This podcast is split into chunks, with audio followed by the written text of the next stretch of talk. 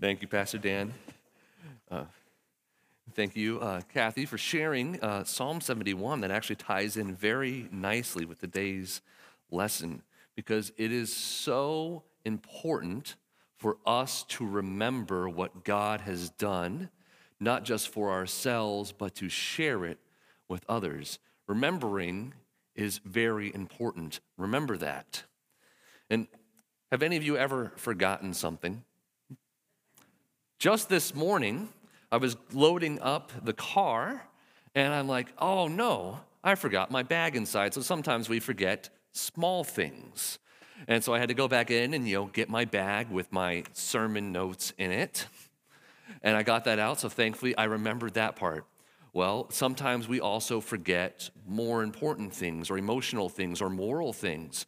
Just this morning, I was laying in bed and Lily comes into our room going, Mama, Mama, Dad, Dad, Dad, Dad. And I'm just like, oh, I've gotten her every day this week. And I got up twice during the night to put her back in bed. And so I think I have the moral high ground. And I go, Lindsay, would you please get Lily? Well, what I forgot to take into account was that maybe my wife had gotten up twice as much as me during the night to take care of her. And so I had forgotten to be mindful and to be patient. So we can forget small things, we can forget moral things, and we can forget big things too. I remember this, this is a story of forgetfulness that will never escape me, especially if I keep sharing it during sermons. But when we released our first album, The Home That He Has Promised, um, we wanted to plan a big concert. I released these albums with another worship leader named Jared Kane, and we wanted to do a concert at his church. And I'm looking at the schedule. We released the album in July, and we did a concert here. And then I'm looking at August. I'm like, oh, hey, you know, August uh, 19th. August 19th, I don't have anything on my calendar. And I say, hey, Lindsay, uh, we're going to do a concert at Jared's church on August 19th. We don't have anything planned that day. And she goes, oh, really? Dan, when did you get married? I had forgotten our anniversary and had scheduled a concert for that day. Next year, Jared did the same thing, um, although he did it on purpose and with his wife's permission. And so I think the short, the short story of these illustrations is that we can be forgetful about all types of things, and also that I have a very gracious wife. Today's scripture is a reminder that we need to remember. And if we don't remember, we are going to lose the joy of the gospel. So today we are going to go into Mark chapter 8. Mark chapter 8, and we're going to be going from verses 1 to 13. Let's read the text. This is Mark chapter 8. During those days, another large crowd gathered since they had nothing to eat, Jesus called his disciples to him and said, I have compassion for these people. They have already been with me three days and have nothing to eat. If I send them home hungry, they will collapse on the way because some of them have come a long distance. His disciples answered, But where in this remote place can anyone get enough bread to feed them? How many loaves do you have? Jesus asked. Seven, they replied. He told the crowd to sit down on the ground. When he had taken the seven loaves and given thanks, he broke them and gave, gave them to his disciples to distribute to the people. And they did so. They had a few small fish as well. He gave thanks for them also and told the disciples to distribute them. The people ate and were satisfied. Afterward, the disciples picked up seven basketfuls of broken pieces that were left over. About 4,000 were present after he had sent them away. He got into the boat with his disciples and went to the region of Dalmanutha. The Pharisees came and began to question Jesus, to test him. They asked him for a sign from heaven. He sighed deeply and said, why does this generation ask for a sign? Truly, I tell you, no sign will be given to it. Then he left them, got back into the boat and crossed to the other side. This is the word of God. And now let's pray that we would understand it. Father, thank you for preserving your word for us, for gathering your family, the church. And I pray that your Holy Spirit would work in our lives right here and right now, opening up this text to us that we might understand what you are trying to communicate to us. And I pray that you would give me words to communicate your will. That which is from you would be remembered, and that which is from Dan would be forgotten. So, Lord, guide us in understanding your word, and may we remember your marvelous deeds. Amen.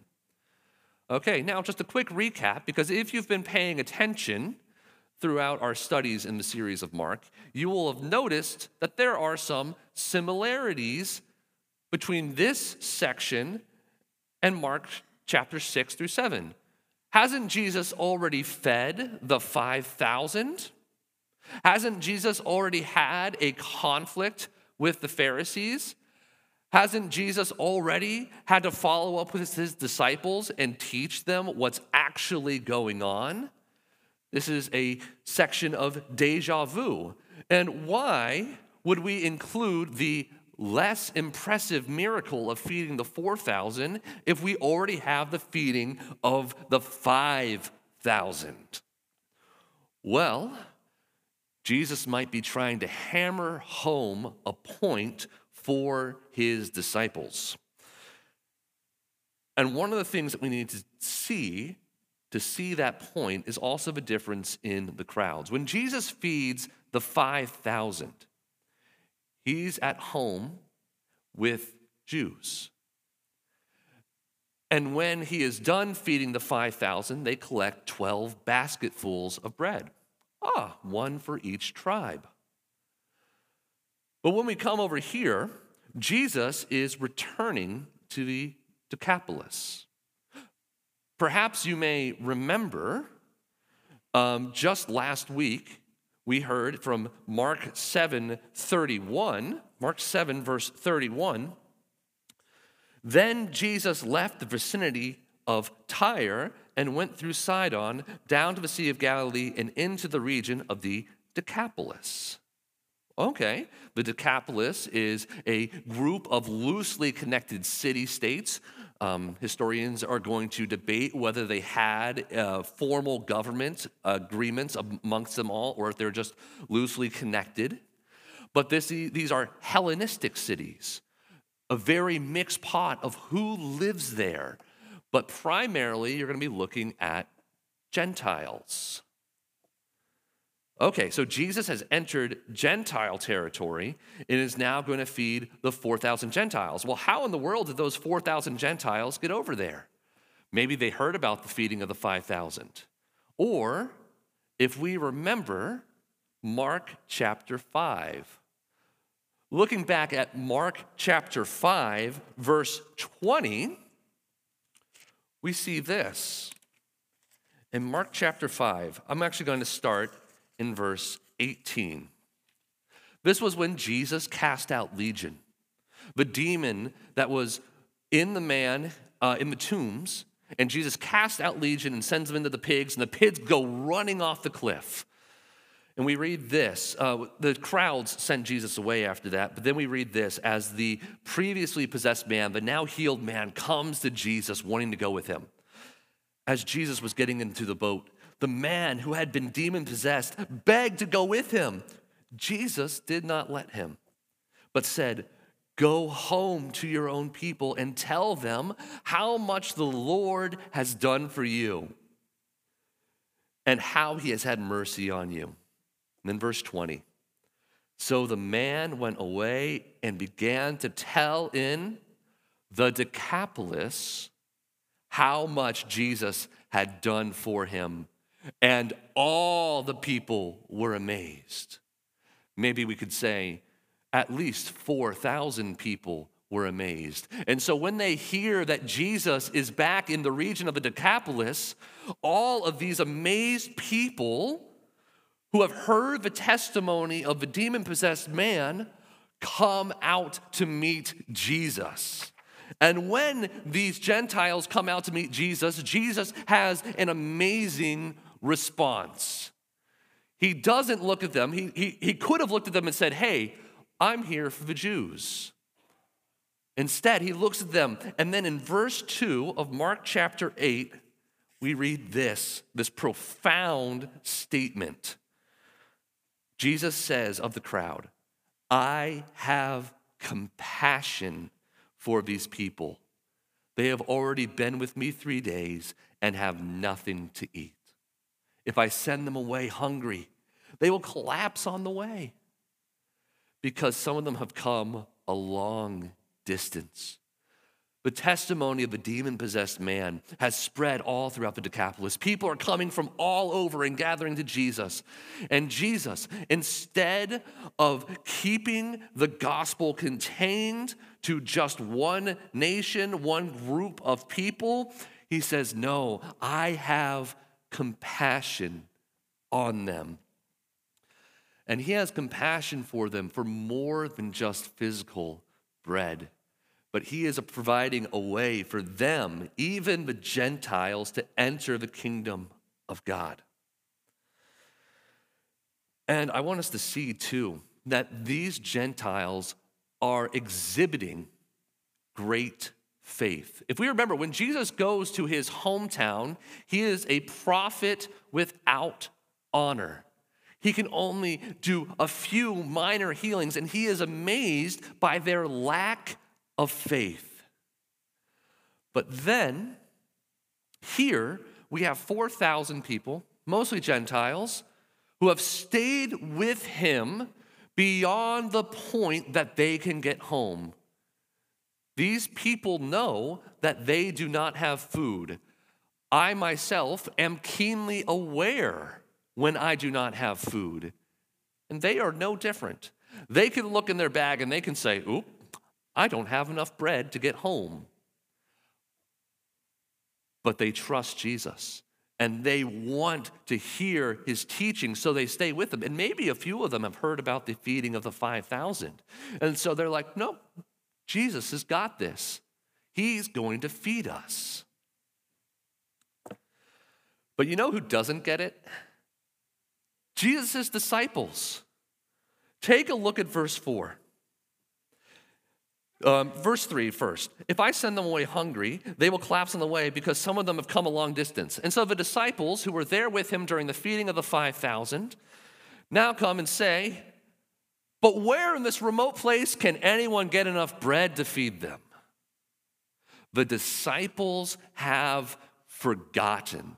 And we are so quick to forget too. They have seen Jesus feed the 5,000, and they're out there like, oh man, he fed 5,000 people, but if he fed 5,000 people, can he feed 4,000 people? Most of us are going, yes, yes, he can. But the disciples just don't get it. They haven't latched on to who Jesus is. And Jesus turns this around on them. And this is something, this is a small detail that I love to see between these two passages. When Jesus feeds the 5,000, a little boy from the crowd comes up to him and gives him the loaves and the fish. And Jesus feeds the 5,000 from what was brought from the crowd. But here, as he's in the Decapolis, in this Gentile territory, he does not take from them to feed the crowd. Instead, he looks to his Jewish disciples and says, How many loaves do you have? And they say, Seven. Jesus is going to bless the Gentile crowds through his Jewish disciples. Just as God had promised Abraham, I am going to bless all nations through your seed. This is just one of those little moments where the rhythms and the patterns and the images of Scripture are coming full circle.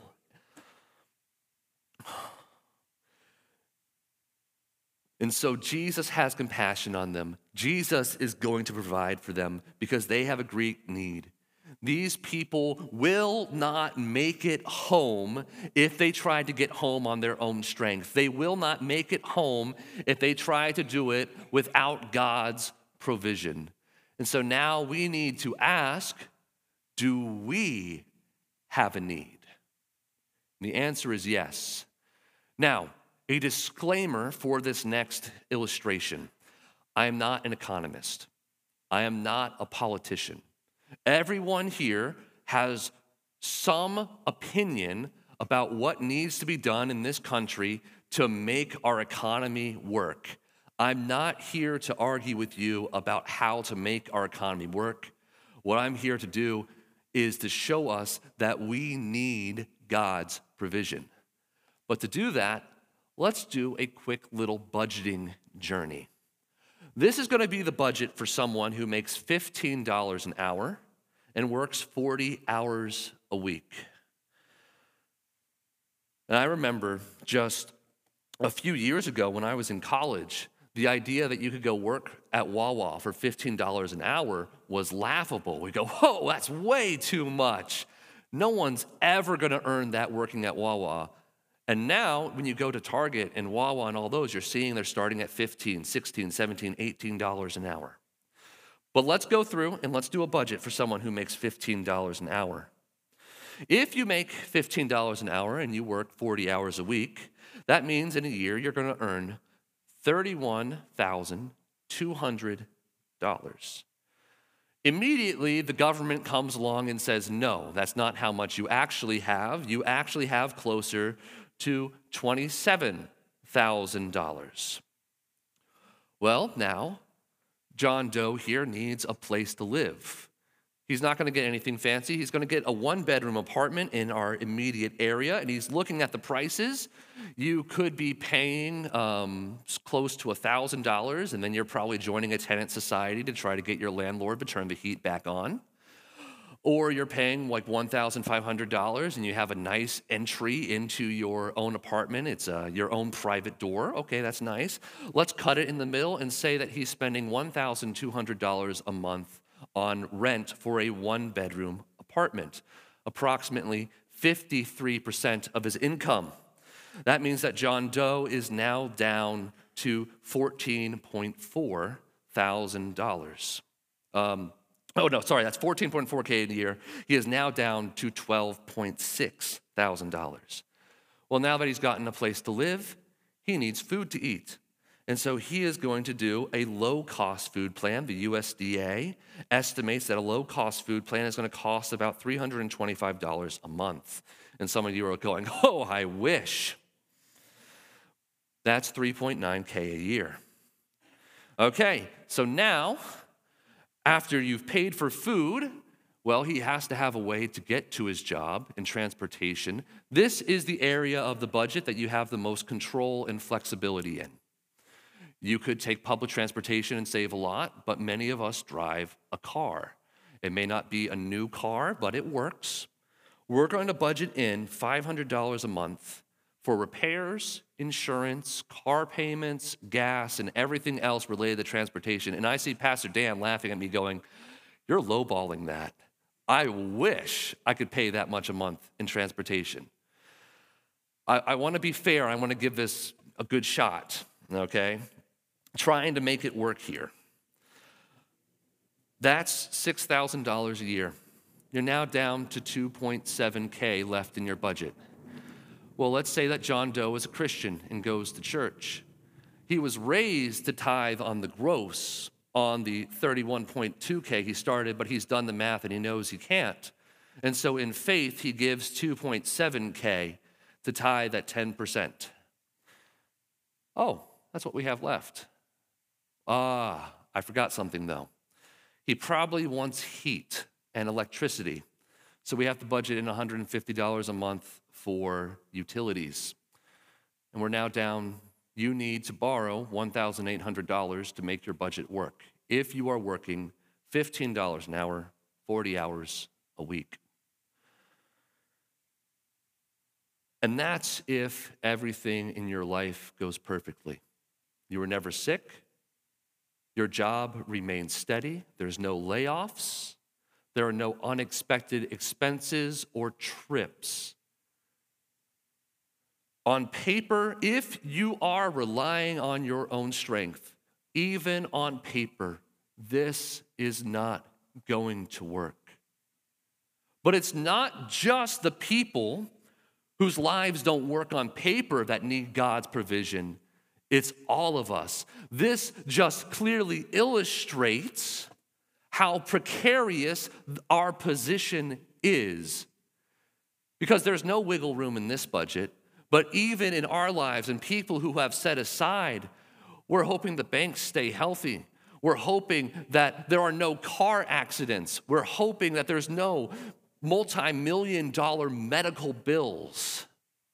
We're hoping there's no natural disasters. There are so many things in life that are outside of our control that we need, need, need to remember God and to rely on His provision. Just like these people in the crowd in Mark chapter 8 they are not going to get home unless Jesus feeds them.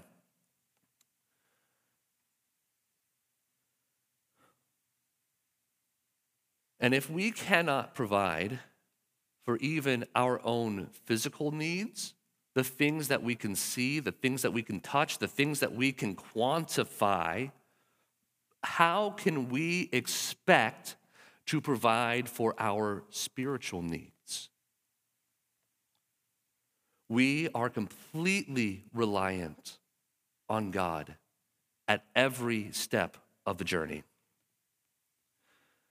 Moving on, let's look at God's provision because that budget, budget is a little dismal. And when you look at it, it's like, where's the hope?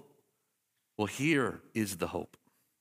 Starting in verse 6 he told the crowd to sit down on the ground. And when he had taken the seven loaves and given thanks, he broke them and gave them to his disciples to distribute to the people. And they did so. They had a few small fish as well. He gave thanks to them also and told the disciples to distribute them. The people ate and were satisfied. The people ate and were satisfied. God's provision satisfies. And this is what we need to latch onto, and this is what we need to be looking for. Psalm 34 8 tells us to taste and see that the Lord is good. It is in these moments of great need that we are able to taste and see that the Lord is good for these people in the crowd, there is no hiding the fact that they are lost without Christ. They are completely reliant on Him to fulfill their needs. And because they are completely reliant on Him, when their needs are met, they know it was not them. No one in the crowd pulled out more bread. No one in the crowd opened a bakery and provided for everyone. It was Christ providing a miracle. And so it is in our moments of greatest need that we can taste and see if the Lord is good. And my encouragement to you is don't let your Christianity become stale. Don't let Christianity turn into this rhythm, this religious rhythm of going to church on Sunday. Maybe you go to a small group during the week and you say, Hey, how are you doing? Oh, I'm doing fine. How are you doing? Fine. You reading your Bible? Yeah, I'm reading my Bible. You reading your Bible? Uh, some days no, sometimes yes. But instead, let your Christianity be a continuing story of how God has provided for your needs. When Pastor Matt preached on the feeding of the 5,000, he brought up Psalm 78, and I thought that this was such a wonderful psalm to parallel these two passages. I wanted to look back real quick at Psalm 78 because the disciples forget, and in a few minutes, we're going to see that the religious leaders also forget. But in Psalm 78, this forgetting is not something new but it is something that has been going on for a long time. Psalm 78, the verses 1 through 4 is like a thesis statement for the psalm telling us what is going to what this psalm is supposed to do. We read, "My people hear my teaching, listen to the words of my mouth. I will open my mouth with a parable. I will utter hidden things, things from old, things we have heard and known, things our ancestors have told us." We will not hide them from their descendants. We will tell the next generation the praiseworthy deeds of the Lord, his power, and the wonders he has done. So that is what Psalm 78 is setting out to do to tell the mighty, praiseworthy deeds of the Lord.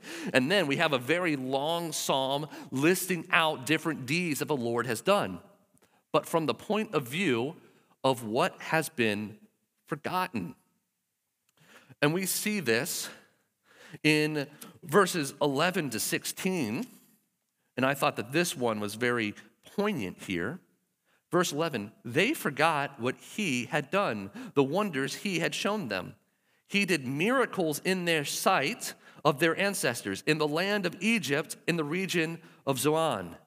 He divided the sea and led them through. He made the waters stand up like a wall. He guided them with the cloud by day and with the light from the fire all night. He split the rocks in the wilderness and he gave them water as abundant as the seas. He brought streams out from a rocky crag and he made waters flow down like rivers. God has done wonderful deeds, but the disciples forgot.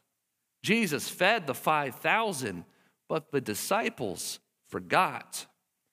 Now, the disciples aren't the worst forgetters, though, because they're just forgetful. There's another class of forgetful people, and that is those who are rebelliously forgetful.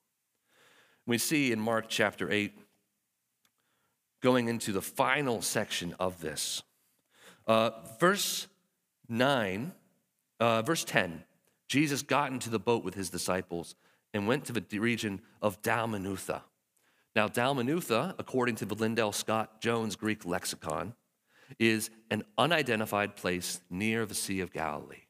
And scholars and commentaries don't quite know. The closest thing I could find was a 2013 report from some archaeologists in the UK who had gone there, and they uncovered a trade city. And what they found in this city was that the architectural remains and pottery suggest that Jewish residents and a polytheistic religion coexisted together within a community. Pottery pieces dating as early as the second century BCE also show the town was prosperous and could have survived for centuries. So that's our best guess so far on where Dal, um, Dalmanutha is. But what I want you to latch on to, and what works at least for my sermon here, is that the Jewish community was there. And so here Jesus is leaving behind the Gentile community. He hops in his boat and he sails over back to his people, the people who are supposed to hail him as king. And what happens? Well, verse 11 the Pharisees came and began to question Jesus, to test him. They didn't want to know something new, they didn't want to get to know their Creator more. They wanted to test him. And they asked him for a sign from heaven. He sighed deeply and said, Why does this generation ask for a sign? Truly, I tell you, no sign will be given it. Then he left them. Uh, then he left them, got back into the boat, and crossed to the other side again. His own people didn't just forget what he had done, but they did it with the mindset of rebellion, of testing God. And here's the thing if Jesus had given them a sign, it wouldn't have worked. I've had friends in my own life who have said, I will believe in God if he was to write it in the sky, in the clouds, if he was saying, God is here. If he was to put it in the stars and rearrange the stars, I would believe in God. So, why doesn't God do that? Perhaps you have a friend or a family member who has said something similar. I'm here to give you some bad news is that even if God was to do that, they still wouldn't believe because they don't love Christ. We see in Luke chapter 16, Jesus gives a parable about the rich man and the beggar Lazarus. And Jesus says in here that um, the rich man was separated. He did not go to paradise. Lazarus did go to paradise. And the rich man is so concerned for his brothers. And he says, um, Jesus, just send Lazarus back to go and warn my brothers. And Jesus says to them, or not Jesus, the angel says to them, uh, if we can advance the slide, please. Yeah, one more. Okay, one more. There we go. He answered, Then I beg you, Father, send Lazarus to my family, for I have five brothers. Let him warn them so that they will all, not also come to this place of torment. And Abraham replied, They have Moses and the prophets. Let them listen to them. No, Father Abraham, he said, but if someone from the dead goes to them, they will repent. And Abraham said to him, If they do not listen to Moses and the prophets, they will not be convinced, even if someone rises from the dead. And what is more, in Romans 1, verses 18 to 20, we see that the wrath of God is being revealed from heaven against all the ungodliness and wickedness of people who suppress the truth by their wickedness. Since what may be known about God is plain to them because God has made it plain to them. For since the creation of the world, God's invisible qualities, his eternal power and divine nature, have been clearly seen, being understood from what has been made, so that people are without excuse. All of us, all humans, have had the prophets, they have had the scribes, they have had scripture. They even have creation itself testifying to God's indivisible attributes. But what do we do? We suppress the truth in our wickedness. C.S. Lewis has a great quote for this I believe in Christianity as I believe that the sun has risen, not only because I see it, but because I see everything by it when you love Christ, you see the signs and you go, it's Him, it's the Son of God. But if you don't love Christ, if you are rebellious against Christ, then when you see the signs, you go, ah, it's a parlor trick. And Jesus knows this with the Pharisees. He knows that no sign will convince them that even rising from the dead, as he is going to do, would not convince them. And rise from the dead, he does. Because he sees that we have a need, and that need is not just for money to earn food and to get a roof over our heads. But he sees that we have such a deep need that we cannot make up for ourselves. Each one of us has sinned and the wages of sin is death. Each one of us is going to die, and you need a way to come back from the dead if you're going to keep living. But then, once you come back from the dead, each one of us needs to restore our relationship with God because God is just, God is holy, God is justly opposed against evil. You would not want to live with a God who is okay with evil. And so, what he does is Jesus pays for our sin, restoring our relationship with God.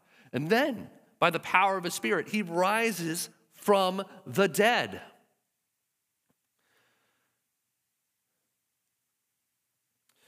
I want to go back real quick to Psalm 78, just real quick, because I feel like this one is very poignant when talking about the Pharisees. In Psalm 78, verse 17 through 20, I think we clearly see their attitude. But they continued to sin against him, rebelling in the wilderness against the Most High.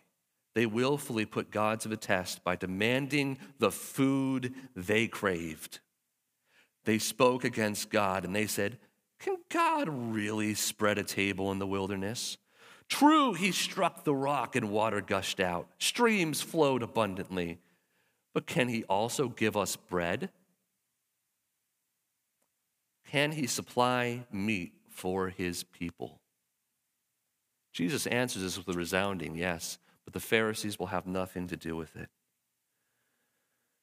And so, church, as we come before our God, before Christ who has died for us and who has saved us, we need to remember what he has done.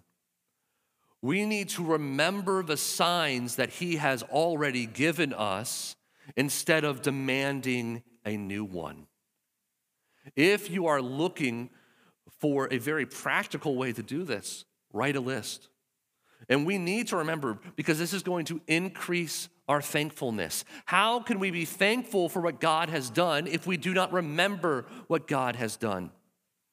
It's going to strengthen our faith because if we remember the trials that God has brought us through, well, then He can do it again in this current trial, and He's promised to be there in all future trials. And it's going to enhance our evangelism. Because if you want people to come to Christ, they need to hear the stories about how God is working and what God is doing. And when we have these stories about how God has provided and how God is working in our lives, there's no arguing with that. So, if you want a very practical way to do this this week, write your own Psalm 78. Go back through your life and write down what God has done to get you to this point. Where have you been? Where have been those moments in your life where you have had no hope except that Christ would provide? Write those down. And this is important not just for you yourself, but if you write it down, that's something that you can hand off to your kids and to your grandkids and your the generations that come after you can learn of God's faithfulness because you can testify to his goodness. But when you're writing that list, don't forget the cross.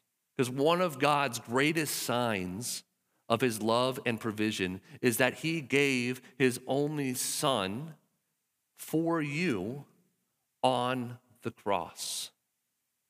And so when you're writing this list, write down the Son of God, the creator of the universe, took my place and paid for my sins, and then rose from the dead. And I can have hope because everyone who believes, who believes in their heart that Jesus is Lord and confesses with their mouth that he is Lord, everyone who does that has the hope of eternal life. So remember what God has done. Remember the signs, don't ask for them. Remember what Christ has done and be satisfied. Let's pray. Father, you have done so much. You have provided so much, and we have forgotten so much. So, Lord, today move your spirit in us that we may remember the deeds that you have done that we may see your goodness and we may testify about it to ourselves and to future generations. May we know your goodness and may we share these stories with one another so that we may, all may be encouraged. And Lord, may we know that our debt is paid, the debt to death, the debt to sin is paid by your Son. I pray for all of those who hear this that they may come to know your Son then they may come to know you and they may have eternal life through that. In his name we pray. Amen.